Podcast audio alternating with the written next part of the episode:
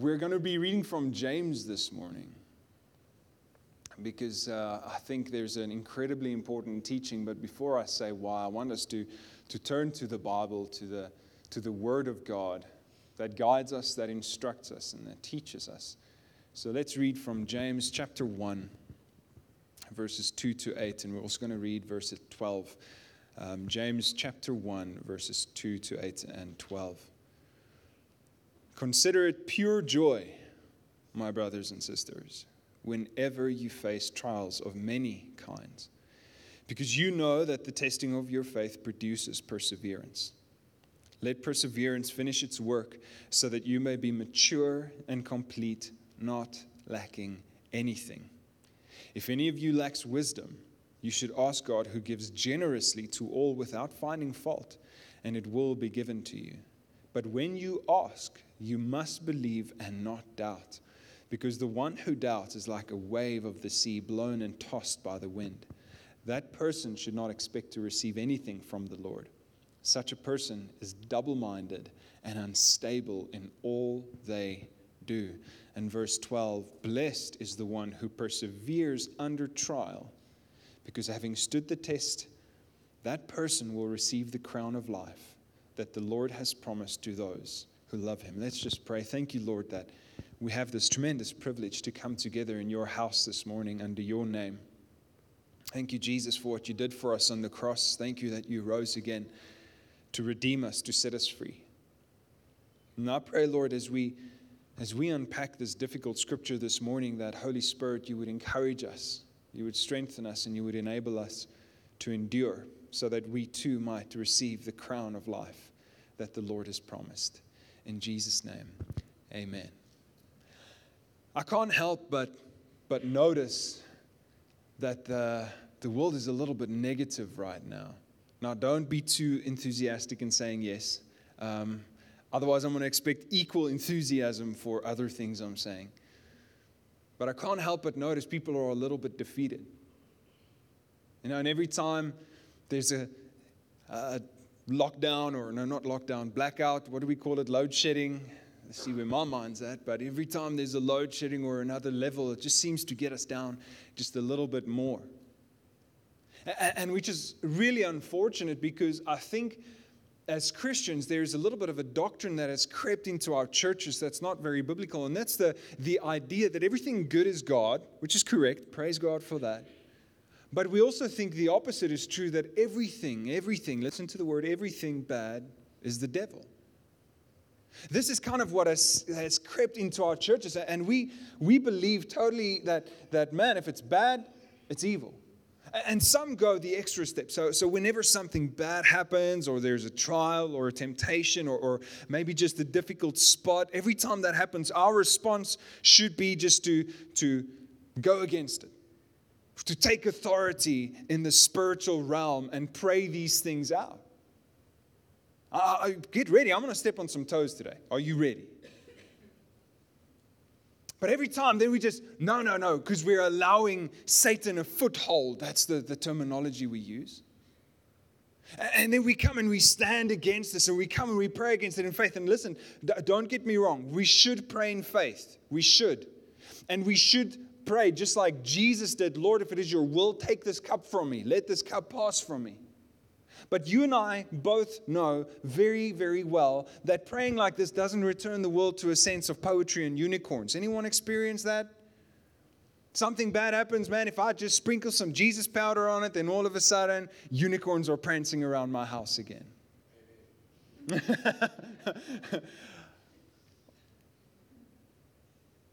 but we both know that's not true.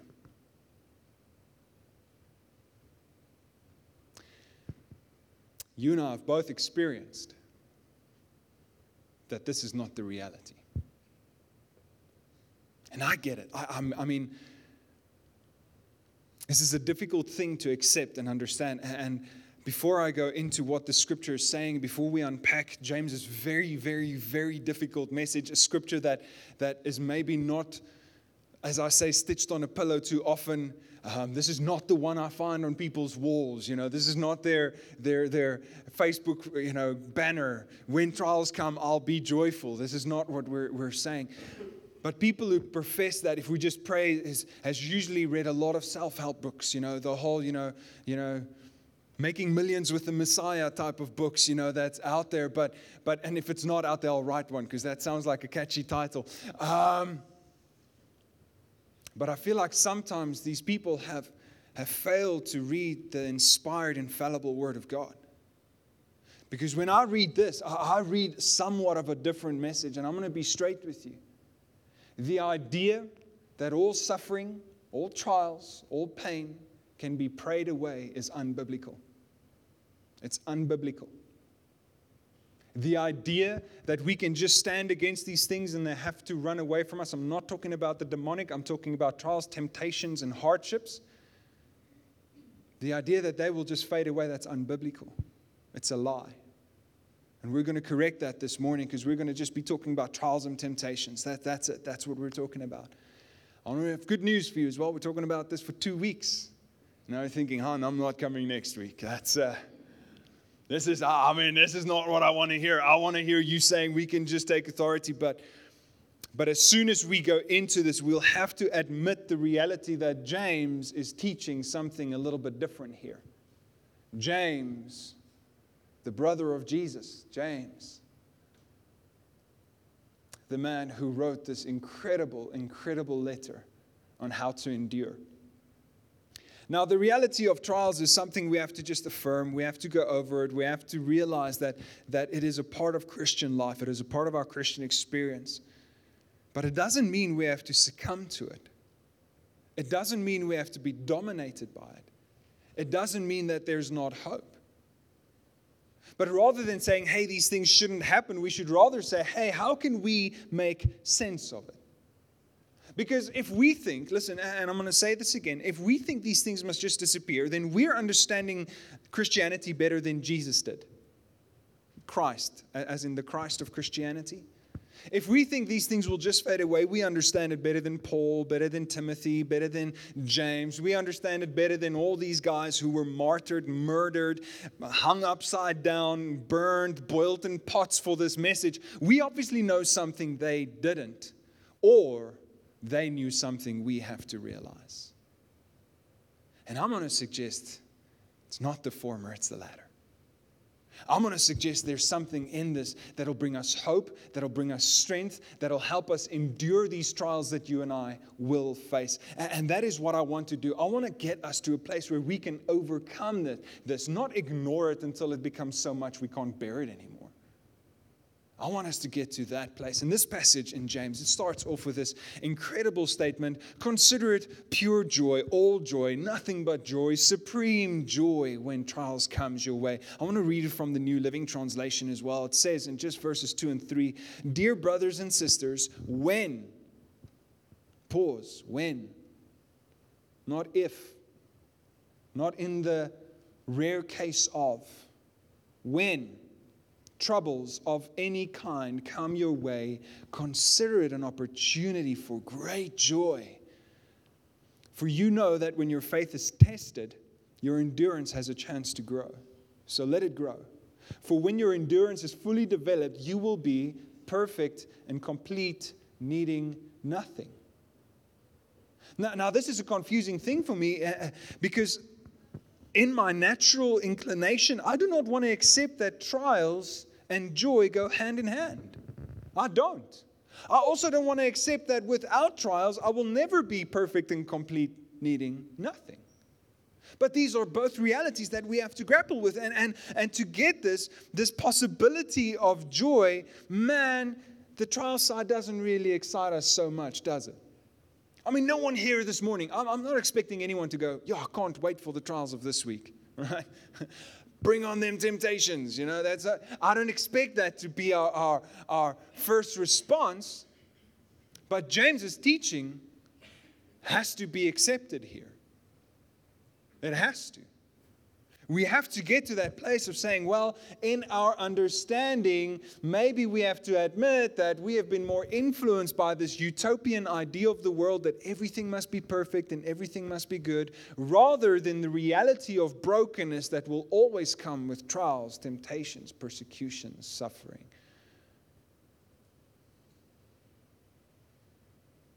If we don't accept this, and this is where, where it's so important because James is not talking about instant gratification. He's not trying to, to get us to a place of joy now. He's not trying to get us to this place of take the red pill and everything will be great. James is not talking about this, this instant thing. James, James is talking about an extended state of well being.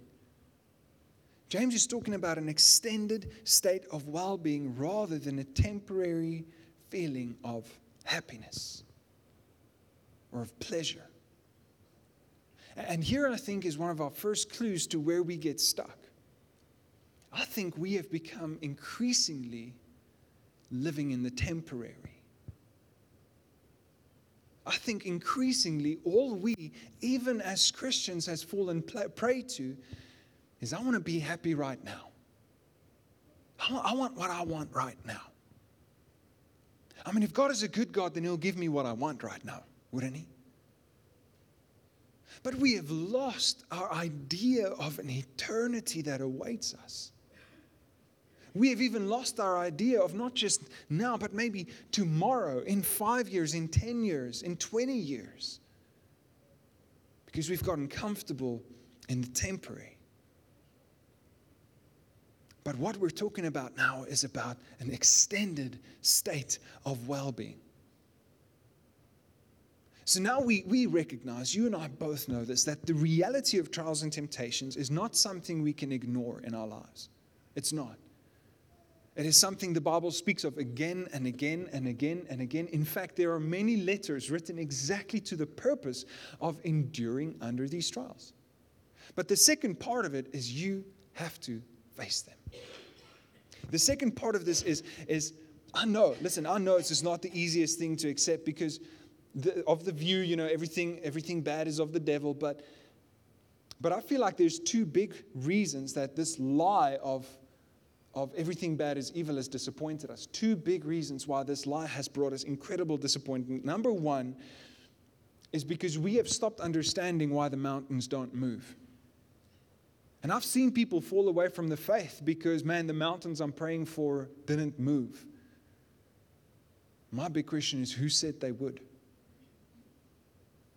Why, why are we under this, this idea that the mountain should always move? I mean, I know that there are many of you, if not every one of you, right now in this room, online, you're thinking, Hein, if you only knew. Because I saw people coming in all happy and joyful. But I know under a thin veil, many of us are struggling. Many of us are mourning. Many of us are tired. Many of us are this far from giving up. But we come into church and it's, hey, brother, hey, sister, saints of the good Lord, which is all true. But I know under the surface there are cracks forming.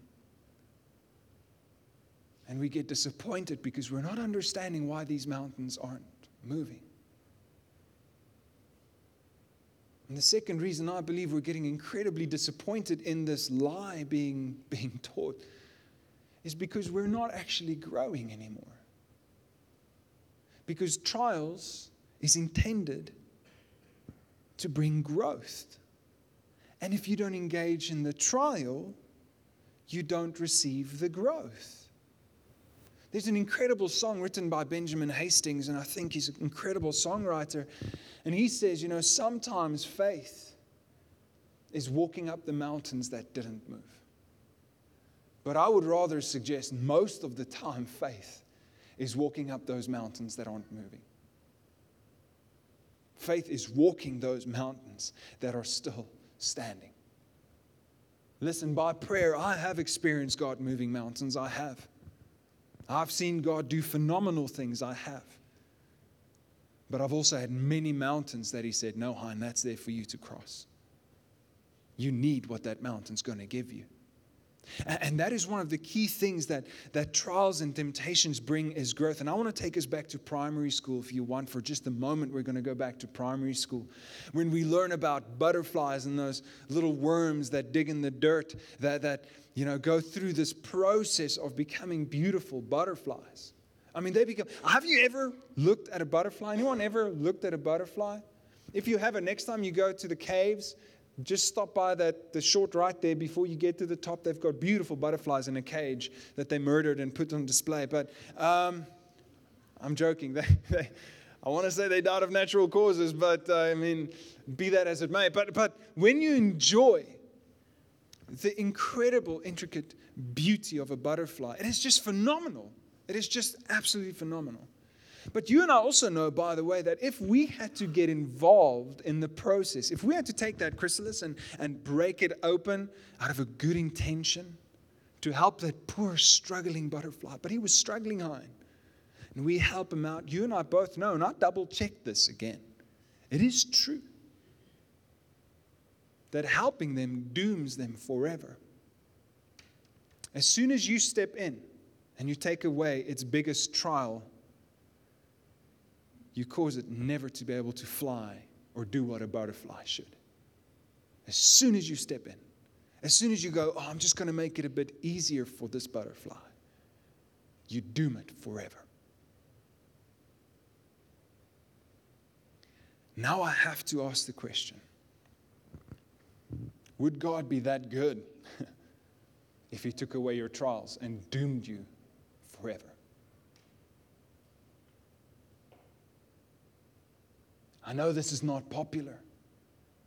These are not the kind of teachings that sells books, I promise you that much. But at the end of the day, this, this simple truth of process is vital for progress. And so many of us so often want to skip the process, not engaging in it, grumbling through it, that we never actually grow through it to get to the progress. And this is what trials give us. This is what it offers us. It offers us means of growth. We all know this. This is a simple truth, but without resistance, without trials, without temptations, without discomfort, you and I won't grow.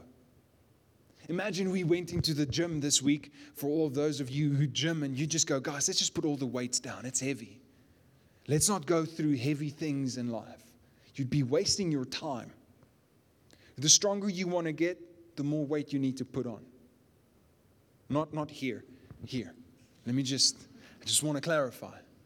I'm not talking about this way. I'm talking about this way. And the principles of life is exactly the same. If you want to go stronger, you're going to have to climb those mountains of trials, temptations, sufferings. There's no way around it. There's no way around it. Sometimes we look at people and we see the difference between those taking mountains and those who don't. And we say, Oh, I wish I had that anointing. Actually, you must pray, Oh, I wish I had that commitment. I wish I had that sacrifice. I wish I too would, rather than crumble under the shadows of the mountain, have the courage to take it. I wish I had the courage to take it. That's the simple truth here. You won't get stronger. You won't get fitter. You won't get smarter. You won't get wiser by laying on a beach. And I want to lay on beaches just as much as the next guy. Let's just be honest. Umbrella, cold Coke, towel. That sounds good. But that's not where you grow. That's not where you gain experience. That's not where you gain relationship. Not a chance. So I'm not at all, at, listen, I must make this clear. I'm not trying to, to explain that, that God ordains evil. Not a chance. God is not tempted by evil. But God does allow trials and temptations in our lives because He knows how good it is for you. God makes you eat your veggies. That's it. He makes you eat your veggies. If God just gave us cupcakes and, and milkshakes all week long, we'll be around all week, but, but around. But God makes you eat your veggies because it's good for you. It's not, it's not because as a father he doesn't love us, it is because he loves us that he makes you eat your veggies. And maybe you're like me, but I kind of enjoy salads and greens. Anyone else? Or God, thank you so much. There's one or two people like, Han, we're with you. The rest are like, Han, mm-mm. Last week was you gave us Easter eggs at church, and now you want to come and talk about salad? Well, guess what? Today everyone's getting lettuce. I'm joking. I quite enjoy it, but I enjoy much more how good it is for me than the actual taste of it. I mean, no natural person would choose to bite into a head of lettuce unless they knew how good it was for you. Amen? And sometimes trials is the lettuce, it's the broccoli of life. But in this trial, in this trial, I want to just, there is an incredible promise. There's an incredible promise because James doesn't stop with saying, hey, you guys are going to suffer until next time. Um, that would have been a horrible way to end this letter. He doesn't end there. But from verse 5 to 8, James goes on to say, If any one of you lacks wisdom, you should ask God who gives generously to all without finding fault, and it will be given to you. But when you ask, you must believe and not doubt, because the one who doubts is like a wave of the sea blown and tossed in the wind. That person should not expect to receive anything from the Lord. Such a person is double minded and unstable in all they do. What an incredible promise that, that with this reality of trials comes the promise of wisdom within it. Isn't that? Pause for a moment. Because God's not going to leave you alone in this. And that's what James is saying. That's the very promise he's making here. He's saying, hey, you have to accept. I'm sorry, guys, but, but this is the reality. There is trials coming, and you need to change your mind about it. Because this joy, he's like, you should consider an opportunity for joy. In other words, change your mind about your trial. Change your mind about it. Think again. Go home. Go take a moment. Sometimes we need to allow ourselves 24 hours just to sulk a little bit, get over ourselves. Anyone else that needs 24 hours every now and then? Two. Me too. I allow myself sometimes 24 hours, but the next morning I get up out of bed, I make my bed, I put my big boy pants on, and I face my trials because I've changed my mind about it. I changed my mind about it. And then he says, Hey, in your trial, God promises wisdom. How incredible is that? How incredible is it that, that any and every trial, every test, every temptation we might face, God promises wisdom to enable us to face these things with pure joy? How incredible is that? And this is not wisdom that's acquired through experience in life. This is wisdom that is, I believe, practical from God with spiritual implication. I believe this is practical wisdom.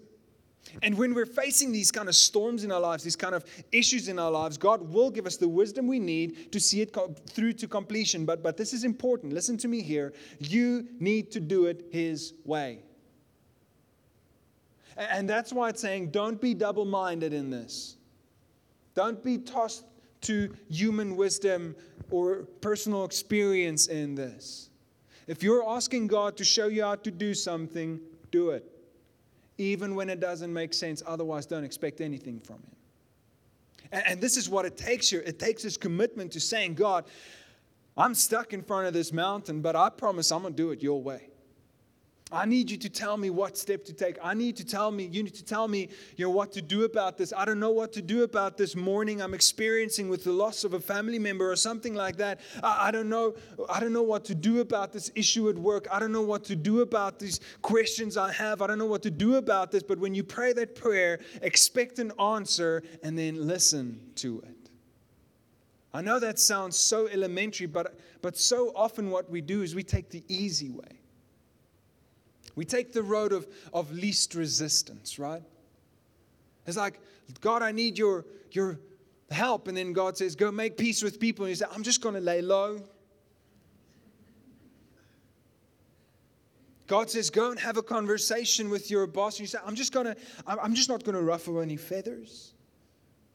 I'm just rather gonna be passive aggressive towards my husband. I'm just rather gonna give up my schooling or my studies. I'm just rather, I'm just rather not gonna go to church. I'm just, I'm just rather gonna deal under the table. I've got a financial issue. It will sort out my financial issues, won't it? cheat on my taxes because, well, then God, thank you for the money. Whoops. Next week, we're talking about doing your taxes, all right? We're going to e filing. Joking. But if you're praying for God to give you wisdom and peace in your trial, don't expect the bottle to give you what you're asking God for. Don't expect escapism, easy ways, false teaching to give you what you're asking God for. Because here's an important principle in this. And listen, again, I just want to confirm what I'm saying in 1 Corinthians 10 13, such a beautiful scripture.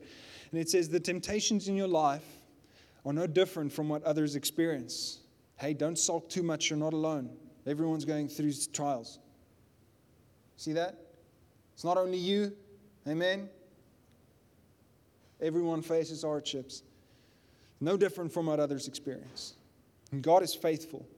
He will not allow the temptation to be more than you can stand. When you are tempted, He will show you a way out so that you can endure, not escape. Endure, not run away from. Endure, go through, go over so that you can endure. But an important thing you need to notice here that, that this is only possible in partnership. God wants to be the person you rely on. Trials are impossible without Him, and He's never going to give you a way out, as 1 Corinthians says, that excludes Him. Even in James, it says, Hey, Pray to God, and He will give you the wisdom. And then do what He says. Here it says, Hey, He will be with you, He will give you a way out to make you endure. And this is the first thing, and this is an important point because so often when we face trials, the first thing we do is we isolate ourselves. We think it's just us and we have it the worst, and no one else has ever had it as bad as what we have it right now. Because look how I stumped my toe. No one, no one knows my suffering. But he says, wait a second. Don't go curl into a little ball in a corner and feel sorry for yourself. God will be with you, but it is only possible in partnership. We love quoting the psalm that says, Even though I walk through the valley of the shadow of death, I will fear no evil. But then he says, Why? And he says, For you are with me. You are with me. The reason we don't have to fear, we don't have to doubt, we don't have to shrivel into little balls when we face these things in our lives is because you are with me. And I want to remind you of that this morning. Next week, we're going to look at the practicals of how to start facing your trial. This week, I want to remind you trials are here to stay. I'm sorry about that, but there is a promise that there's an almighty God, a spirit that has anointed us, that is with us in our trials. He is with you. He is with you. Hein, I've tried to sort it out. Stop trying to sort it out and start looking towards God. He is with you. Hein, I've tried everything. Stop trying everything and turn your face to God. He is with you. Hein, I've, I've even thrown money towards the problem. I've, I've even, you know, given divorce papers. I, I've tried everything here. He is with you. He's with you. So often we try to solve our issues before acknowledging the Creator God that's in it with us. And it's in the shadow of His presence that we find rest, not in the absence of trials. not in the absence of doubt, not in the absence of issues. The Bible does not say that the absence of hardships is my refuge. Says, My God is my refuge, and I will run to him. I will run to him. See, when we're in the thick of it, when everything is shaking, when, when we can't make sense of it, when we have to deal with, with the difficulties of this life, when we have to deal with these questions, when we have to deal with the anger that we feel, when we have to deal with suffering and loss, maybe loss not just of a loved one, loss of dreams, loss of hopes, maybe when we have to deal with situations that only seems to get worse, when we're struggling. Those are the times when the first thing we must do is not make plans but the first thing we must do is turn our face towards heaven and say, Lord, I thank you that I know you are with me. I know you are with me. In James 1, verse 12, and I read it with this morning, it says, Blessed is the one who perseveres under trial. Because having stood the test, that person will receive the crown of life that the Lord has promised to those who love him. See, this relationship with God is always, always central. See, we're going to walk out of here in just a minute, maybe join for a cup of coffee or a cup of tea. Go write our names on the, on the membership form right outside underneath the stairs. Next week, we'll talk about how to face those trials. I'm going to give you practical advice on how to start facing those difficult things in life. Yeah, practical advice from the Bible. But this week, I want you to walk out with one thought He is with me. He is with me. You know, that's the same thought that made David go against Goliath?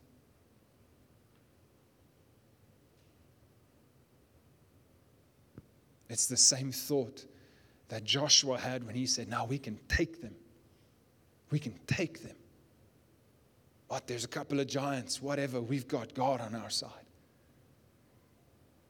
And I believe it's the same thought that can give me and you courage today to look upon these hills, these mountains, these giants, and say, Well, he is with me.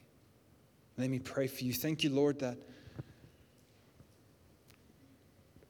that even though in this life we will have troubles, that you are with us. You give us the strength to endure and to overcome. You give us the wisdom to know what to do. And I also want to thank you, Lord, that, that we know this morning that you know what is best for us.